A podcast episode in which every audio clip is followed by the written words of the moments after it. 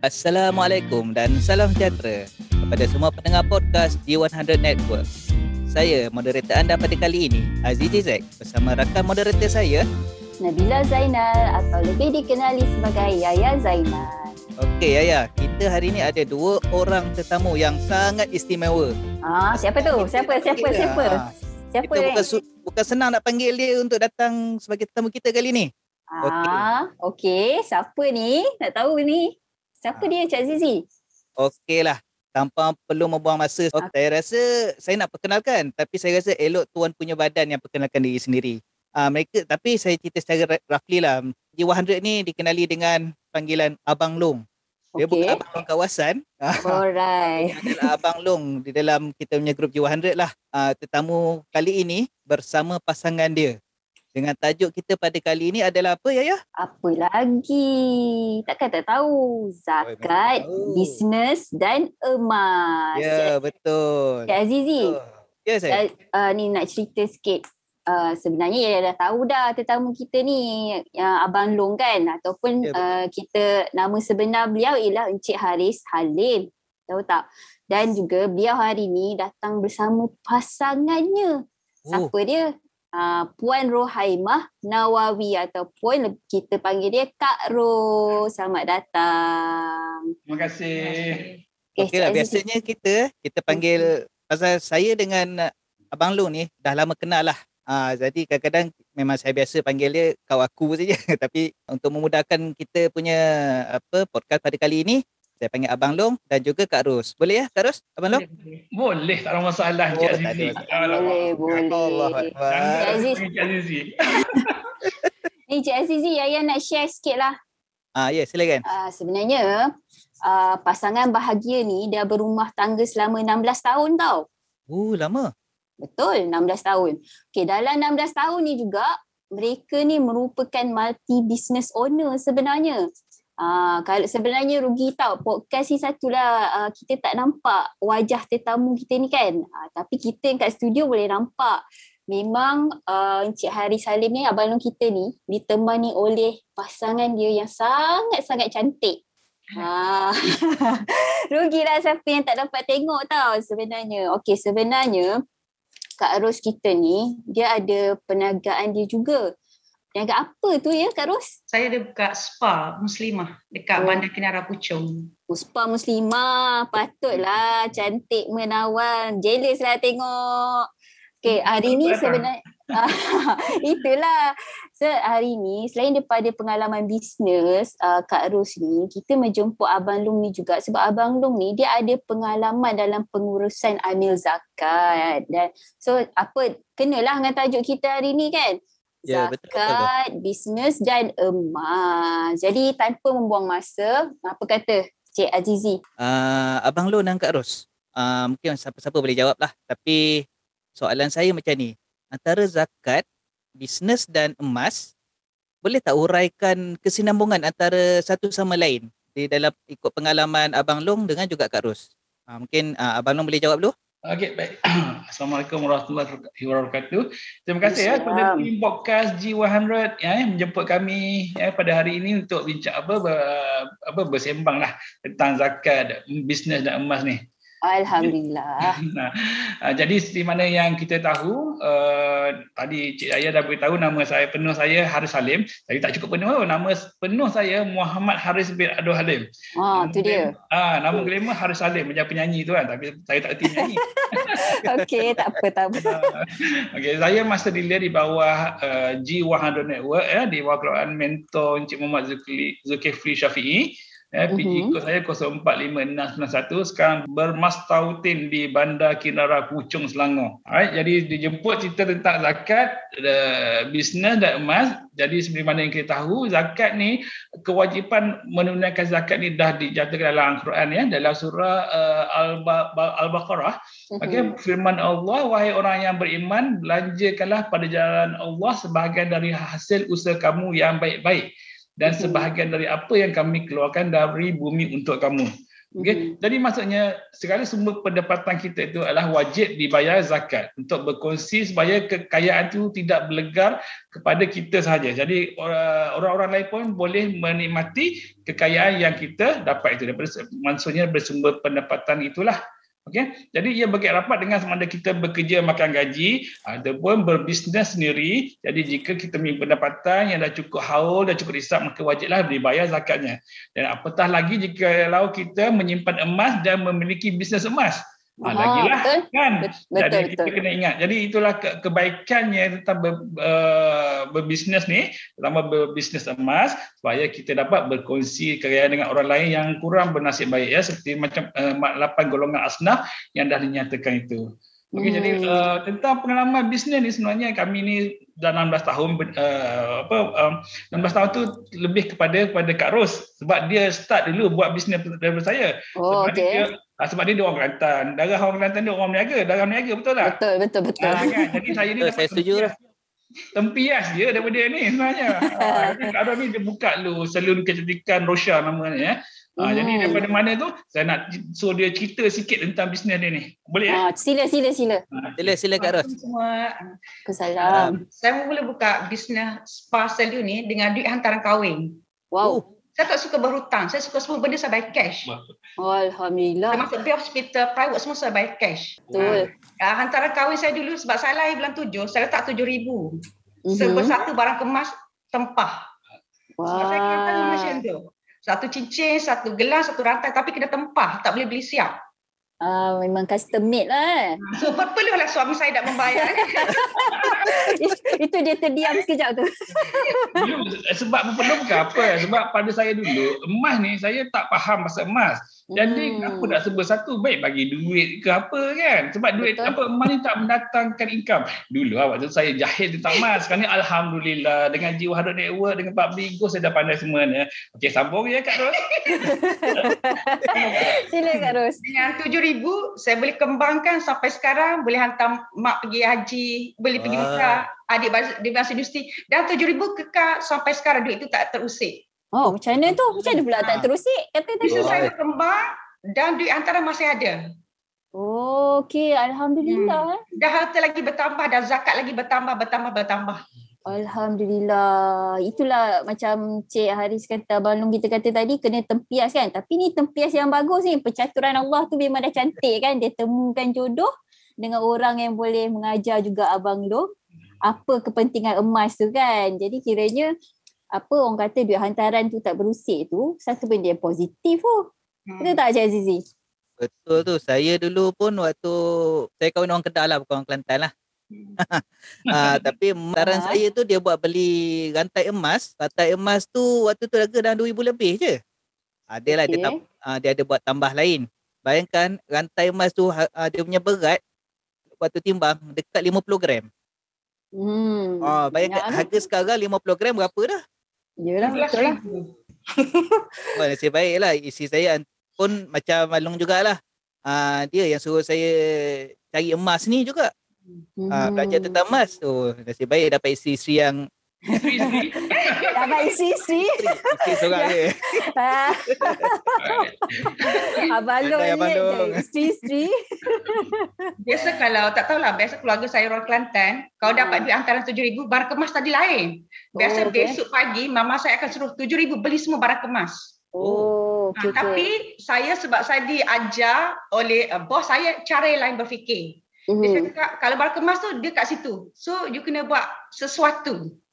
Kalau barang kemas you jangan bayar zakat, bayar zakat. Kalau bisnes dia boleh beli dua, boleh simpan cash, boleh beli emas, macam-macam banyak pilihan. Oh, Tak, yelah. Bila kat bisnes nama kita dah lama semakin gagah. Maka gaji nama kita tak glamour, bos kita saja yang glamour. Betul. Betul, betul, betul. Ya, kita kena buang kerja macam MCO semua ramai kena buang kerja kan. Ah, ah, betul. Okey, memang bos cakap tak ada duit, betul ke bos tak ada duit? Sebab dia dah bisnes dah lama, mustahil. Mhm, Betul. Betul tak? Betul, betul, betul. Kiranya pelindung kepada kekayaan kita lah kan. So saya target, uh, saya tak, orang lain tak boleh ubah nasib saya. Saya buat, biar saya buat keputusan sendiri, saya akan ubah nasib saya. Alhamdulillah. saya buat bisnes. Dengar tu Cik Azizi, saya boleh ubah nasib saya ha, dengan emas. Okey, insya-Allah, insya-Allah, insya-Allah. Abang Aris, uh, apa? Dari, Abang? uh, dari perniagaan yang dimulakan ya, dengan startup 7,000 hantaran kahwin tu dah dikembangkan jadi perniagaan. Uh, untuk tahun pertama tu memang uh, tak boleh nak bayar zakat lagi lah. Kan? Hmm, betul. Uh, jadi pada tahun kedua tu bila dah makin berkembang, Alhamdulillah perniagaan semakin tambah maju. Uh, dari situ kami mulakan untuk membayar zakat setiap uh, setiap Tahun, setiap tahun tahun lah. Alhamdulillah. Itu zakat Betul lah. Alhamdulillah. perniagaan lah. Ya betul. So daripada perniagaan tu hasil tu juga kami uh, beli tambahkan lagi simpanan emas ya, dan, Bank emas dengan Ah. jongkok emas. uh, dan bayar lagi zakat um, untuk zakat Bertambah emas lagi. tu. Alhamdulillah Oh, situ kan. Hmm. Ni kita, kita cerita pasal zakat ni kan Abang Long dan Kak Ros kan. Ya, nak share sikit lah eh. Kewajipan mengeluarkan zakat emas ni ada disebut dalam Al-Quran dalam surah At-Taubah ayat 34. Betul. Dan ingatlah orang-orang yang menyimpan emas dan perak serta tidak membelanjakannya pada jalan Allah iaitu zakat, maka kabarkanlah kepada mereka dengan balasan azab yang tidak terperi sakitnya. Jadi, kalau kita tengok sebenarnya masih ada dalam masyarakat kita ni yang jadi takut nak simpan emas. Sebab apa? Sebab dalam fikiran dia orang, oh, emas ni kena bayar zakat kan. Jadi bila dia orang dengar emas ni kena bayar zakat, dia orang macam jadi takut. Sebenarnya banyak ke zakat yang nak dikeluarkan ni yang orang jadi takut sangat ni? Macam mana tu? Okey, uh, jadi biasanya orang yang takut nak bayar zakat ni dia orang tahu daripada uh, ancaman yang Allah turunkan dalam surah uh, tadi ya yang Cik Yaya Hmm. baca tadi. Uh, taubah. Jadi, Ha, ha. ah, ya taubah. Jadi mereka takut, alamak, simpan emas dia, dia uh, mindset manusia ni dia lebih cenderung kepada satu yang negatif. Betul? Okay? Ha, jadi Hmm. bila dengar ancaman tu, alamak, bayar tak bayar zakat uh, kena apa kena kena kena kena kena seksa esok kat neraka. Dia fikir itu je. Dia tak fikir tentang apa kelebihan membayar zakat. Okey, Hmm. jadi banyak tentang ayat-ayat kelebihan bayar zakat ni uh, dalam dalam apa dalam beberapa tempat di Al-Quran. Okey, uh, jadi uh, betul benda macam ni yang kita patut uh, patut beritahu kepada mereka. Okey, Hmm. apa kelebihan menyimpan emas kelapa- uh, dan uh, membayar zakat. Nah, jadi Hmm. bila uh, khalayak ini mengetahui tentang kelebihan membayar emas, uh, membayar zakat emas, jadi mereka tak akan takut-takut untuk membayar zakat lagi. Alright? Jadi apa soalan Cik Ayah ni saya lupa dah dia. Ah, Banyak-banyak tak nak kena bayar zakat? Oh banyak okey. Jadi sebenarnya tak banyak pun nak bayar zakat ni kan. Jadi uh, kiraan ni adalah daripada 85 gram. Okey, Mhm. nilai dia dar- daripada 85 gram emas. Kalau kalau sekarang ni 85 gram emas lebih dalam berapa berapa ribu eh? Dalam katalah dalam 20 ribu kan. Hmm. Jadi 20 ribu tu bukan kena kena bayar 20 ribu ringgit tapi kena bayar 2.5% daripada 20 ribu ringgit sebelum Okey. dalam 500 ringgit saja.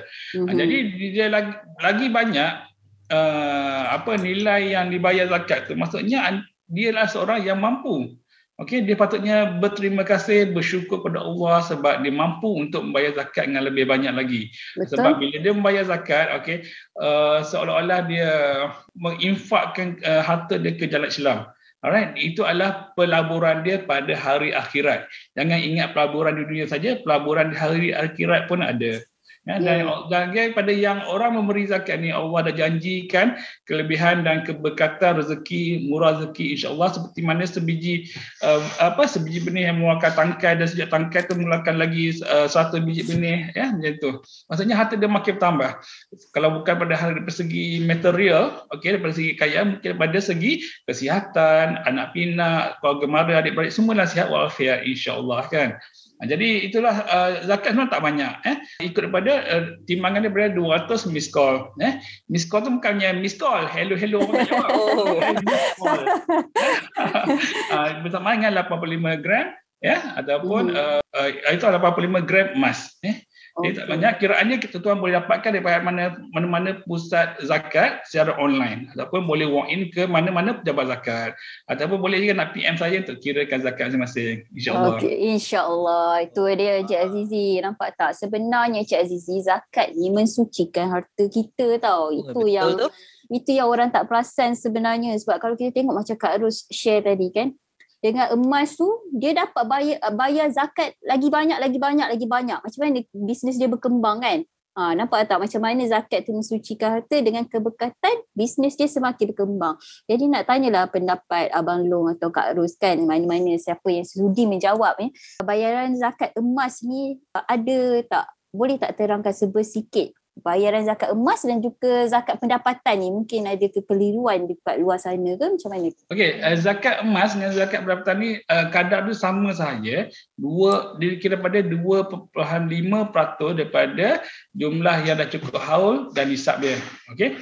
Macam jumlah uh, jum, uh, zakat emas kita untuk emas yang tidak dipakai dia dikira dua jika telah cukup 85 gram ya pada akhir tahun Hijriah uh, jadi diwajibkan seorang itu membayar zakat sebanyak 2.5% daripada 85 gram tersebut jika emas itu tidak dipakai. Okay. Hmm. Jika barang kemas uh, untuk barang kemas itu emas yang dipakai ia bergantung kepada uruf negeri masing-masing. Okey contohnya macam negeri Selangor ni uruf dia 800 gram. Hmm. Jika seseorang itu ada barang kemas kurang daripada 800 gram mungkin 799 gram ya tapi dipakai dalam tempoh setahun maka tidak wajarlah untuk dia mengeluarkan zakat emas. Mm-hmm. Ya, jika lebih daripada 800 gram, contohnya 810 gram dan walaupun semua emas tu dipakai, mm-hmm. 10 gram tu sahaja yang wajib dibayar zakat. Okey, alhamdulillah tapi, jelas betul lah. Ya, tapi dia berbeza mengikut negeri ya. Jadi tuan-tuan puan kena hmm. rujuk kepada uruf negeri masing-masing. Oh, eh, macam betul. betul macam Kelantan, Kelantan tiada uruh. Maksudnya walaupun dia ada selori barang kemas tapi dia pakai dalam masa tempoh setahun ke belakang tak mm-hmm. diwajibkan dia membayar zakat emas. Oh, ya. okay, uruh ni dia ikut corak pemakaian uh, orang tempatan lah sebenarnya. Mm-hmm. Mm. Jelas dan padu kan Cik Azizi? Ush, padu sangat ni. padu kan. So yang perlunya rasanya lepas ni kena panggil apa Abang Long ni. Kita buat live biar nampak muka terus lah. Okey lah. Eh. Untuk zakat. Okay, terus ada ada nak tambah lagi? Uh, cuma satu je nak cerita sikit untuk ha. zakat ni apa-apa bayaran ke uh, zakat kita jika kita punya resit rasmi kita boleh dapatkan rebate pelarasan daripada lembaga hasil dalam negeri ya hmm. jadi tuan puan uh, akan nampak satu kolom kat bahagian uh, uh, income tax declaration tu dia tulis satu zakat Mm-hmm. Jadi apa-apa zakat yang kita bayar, kita boleh claim itu. Termasuklah zakat fitrah. Okey. Yang penting Maksud ada resit saja. Mm-hmm. Uh, Okey, itu kelebihan kita membayar zakat. Okey, alhamdulillah. Okey, Kak Ros dengan Abang Long, memang kita tahu ada bisnes sendiri kan? Okey, sebelum ni Abang Long sebelum bekerja sendiri, Abang Long makan gaji. Betul betul. Berapa ah dah berapa tahun dan apa bidang abang long waktu tu? Saya kerja selama 18 tahun sebelum apa memecat bos saya sendiri untuk dealer public goods Memecat bos terus ya. Jadi selama 18 tahun tu saya bekerja dalam bidang IT lah. Ya, bahagian bug system. Okey, saya mencari bug error-error dalam sistem programming semuanya. Okey, selama 18 tahun uh, saya uh, tak tak minat sangat bisnes ni. Saya bagi pada Kak Ros lah untuk running semua bisnes. Sampailah sehingga saya kenal public goal, saya kenal apa uh, macam tentang dealership, tentang program yang disediakan. Alhamdulillah saya berminat sedikit-sedikit tentang emas. Okey. Uh, jadi bila saya berhenti kerja, saya pun uh, apa tambah lagi perniagaan kami. Kami jadi apa? Jadi supplier untuk uniform baju sekolah semua. Okey, jadi pengalaman saya dalam bisnes dengan emas ni, saya ada gunakan sedikit emas yang saya simpan dulu untuk uh, start up bisnes ni. Okey, saya pagi masuk ke Arhanu, dapat duit dan uh, buat uh, sebagai modal perniagaan dalam bisnes baju sekolah. Mm-hmm. Uniform sekolah. Okey. Okay. Jadi macam zaman sekarang PKP ni kita tak boleh lah nak berniaga baju sekolah kan. Iyalah. Tak pergi sekolah. ya betul. Tapi alhamdulillah dengan adanya simpanan emas semua kan dengan simpanan uh, simpanan yang disediakan daripada hasil perniagaan dulu. Alhamdulillah walaupun tidak boleh menjalani perniagaan uh-huh. tapi mhm. masih lagi kami mampu untuk membayar sewa kedai, itu ini belanja-belanja liability dan dan lain-lain lagi. Ya, mm-hmm. dia menyimpan emas. Sebab bila menyimpan emas dulu saya ni boros. Tapi bila menyimpan emas ni dia membuat kita ya uh, sifat berjimat cemat. Okey. Uh, jadi dalam urusan bisnes pun modal apa uh, profit daripada perniagaan tu perniagaannya uh, kami tukarkan kepada uh, dinar-dinar dan golba-golba emas public gold. Oh. Uh, kalau nak cerita sikit. Macam canggih pakai sekolah kita menjadi distributor, uh-huh. dia pun kita tak usik. Dia untung ke modal 100% tu kepada gold. Oh, okey. Okay. Walaupun yang berkembang tu. Ah, walaupun MCO tapi kita tak ada gadai lagi setakat ni. Boleh makan macam biasa, nak makan durian tu boleh lah. Alhamdulillah. Pasang king eh. tak pernah kau tuan kedai minta diskaun ke tak ada. Bagi saya kita kena support each other. Masa yeah. MCO. Betul, Jangan betul. selfish. Betul. Lepas tu saya nak uh, kongsi satu benda, uh, Mhm. kalau yang sudah berkahwin, bagi perempuan yang dah berkahwin, kau boleh dia bekerja ke, jadi housewife ke apa-apa benda, dapat income sikit daripada bekerja, jangan usik duit tu. 100% tu kepada harta. Semua guna duit suami. Isi nak kereta ke, nak beli apa benda, semua 100% guna duit suami. Ya. Saya dicampur satu ke 100% menjadi harta. Oh, Saya tak guna duit saya. Saya semua guna duit suami 100%. Alhamdulillah. Hmm. Termasuk minyak kereta saya, apa benda semua kecuali bil bisnes saya. Macam sewa kedai, bil api air itu saya bayar sebab tu duit bisnes. Mhm. Ha, tapi makan apa A sampai Z, ujung kaki ujung rambut 100% suami saya bayar. Okey, Tapi alhamdulillah. zakat masing-masing kan? Zakat. Ha, yalah, Ah. zakat masing-masing. Ah, zakat. Zakat, asing-asing lah. Ya, Kan? sebab pemilikan sempurna masing-masing terhadap emas dan harta masing-masing. Saya latih anak saya walaupun umur kecil kena bayar zakat. Hmm. Kalau dah cukup. Oh. umur. Saya latih anak saya macam tu. Oh, ni Kak Ros saya nak tanya sikit lah. Boleh. Sebagai pembayar apa orang yang bayar zakat emas kan, ada pengalaman macam Kak Arus kata tadi makin berkembang ba- lagi bayar zakat lagi berkembang bisnes tu kan apa perasaan masa first time dapat bayar zakat emas dan zakat Tahun pertama saya berniaga walaupun tak mampu saya dah latih diri bayar zakat. Mhm. Sebab saya tengok bi- bila bayar zakat macam harta tu cepat, sangat cepat. Mhm. Macam kalau uh, nak nak nak dapatkan 100 ribu cash sangat cepat, Mhm. sangat ya? cepat. Tapi macam tak tak percaya. Memang Okey. tapi memang realiti memang nampak. Oh, tapi kiranya kalau pak uh, bayar zakat jangan uh, buat ponteng lah, buat, buat lupa jangan. Tiga bulan dah masuk untuk bayar zakat dah standby duit. Tiga bulan sebelum nak bayar zakat. tiga bulan eh, tiga bulan Ha, sebelum nak sebelum. bayar duit dah siap. Jangan buat-buat lupa, buat-buat lupa dah kira mah tak pandai kira jadi bodoh. Jangan. ha, jadi cerdik terus. Tapi Hmm. cepat berkembang. Walaupun uh, MCO ke, kegawatan ekonomi ke, uh, apa bisnes tak masuk tapi happy. Tak ada stres langsung. Hmm, Sebab duit dah stres. bekerja. Step minda kita bisnes, step duit bekerja seawal mungkin untuk kita. Mhm. Bukan MCO ah, terus sedih nangis buat drama sinetron tak nak. Hmm. Kena Betul. cepat duit bekerja untuk kita. Sebab kita Mhm. muda macam uh, Yaya masih muda. Duit secepat mungkin bekerja. Set umur contoh uh, Yaya sekarang umur berapa? Oh, malu nak cakap. Dia perempuan Saya- ni uh, tang umur ni dia kalau kalau kalau saya PM tepi boleh. Okay. umur Kalau target kalau umur Yaya 20, target 5 tahun Yaya jadi setengah juta cash ataupun setengah juta gold ada dalam personal. Oh. Harta persendirian. Okey. Target 30 tahun duit dah ada tujuh angka. Contoh. Ha, tapi nak tak nak kena capai target tu. Jangan cakap alah tak apalah tu tahun tak boleh kena uh, pegang otak betul-betul capai target. Paksa diri capai target baru jadi orang kaya. Oh, insya-Allah. Kaya Amin. subjektif. Kaya subjektif. Berapa banyak kita nak tak habis nombor. Tapi uh, Kak Ro uh, buat bracket zone Hmm. selesa. Zon selesa eh. Kerja tak kerja kita senyum sebab duit dah bekerja untuk kita. Mhm. Tak payah nak apa makan lobster, nak makan durian atas kalkulator tak payah bayar saja. Ah, alhamdulillah. Syok dengar. Cara hidup macam tu. Mhm. Baru kita happy. Sebab orang yang ada duit, dia dah ada pilihan. Betul? Orang tak ada duit, nak makan durian, dia akan, kan durian banyak grade, musim durian sekarang, dia Mhm. mesti pilih durian atau tunggu harga turun dulu. Ah, tapi kalau kita ada duit, kita boleh bayar on the spot, orang boleh hantar kat rumah. Hmm, betul? Dengan kualiti yang bagus lah. Kiranya kita ada kita tak perlu nak berfikir-fikir Ah, nak tak beli payah, tak beli benda tu nak beli stres tak beli sebenarnya. Kita kan. hidup happy je. Sebab Hmm. kita dah zone selesa. Ya, itulah sebenarnya perasaan sebenar kan bila dah mampu bayar zakat emas zakat pendapatan eh, daripada bisnes sendiri nampak tak macam mana semangat Kak Ros kita bagi tahu Yaya kena ada at least setengah juta Target umur lah. Tu. target macam tu. Uh, kalau Kak Ros sekarang target umur, 31 tahun ke atas, duit dah bekerja untuk Kak Ros. Okey Hmm. Ha, tahun ni Kak Ros umur 43. ya ke Eh, muda 43 lagi. muda lagi Ah, muda lagi. Sama dengan tuan moderator lah. Dengan Cik Rosani sama umur kita. Oh, okey, alhamdulillah. Uh, macam mana eh uh, kalau pendengar kita nak menghubungi Abang Long dengan Kak Ros ni sekiranya dia orang uh, mereka nak info yang lebih lanjut berkenaan emas dan simpanan ni macam mana mereka nak hubungi? Boleh share tak?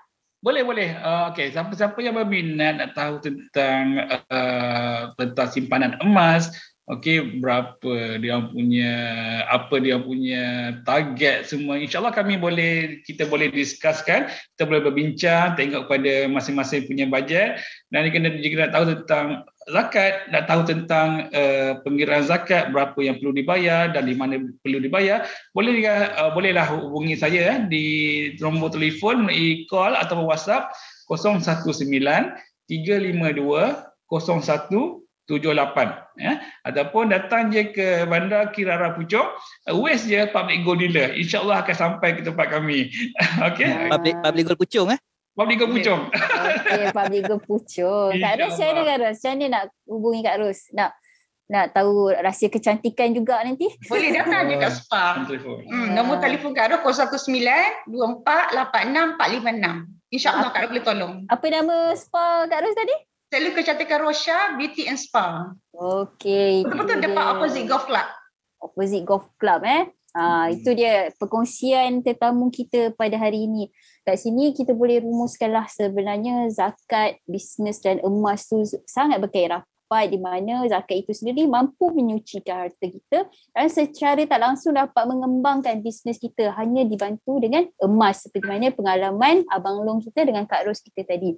Jadi uh, Yaya di sini dengan Cik Azizi kami tim podcast mengucapkan terima kasih kepada Abang Long dengan Kak Ros yang sudi hari ini bersiaran dengan kami di G100 Network Podcast. InsyaAllah mungkin akan kita akan jemput lagi selepas ini dengan tajuk lain mungkin tajuk tentang bisnes kali ni kalau kita tentang bisnes Kak Ros dengan Abang Long boleh boleh full swing habis lah. Bagi rahsia-rahsia macam mana nak buka booth ke.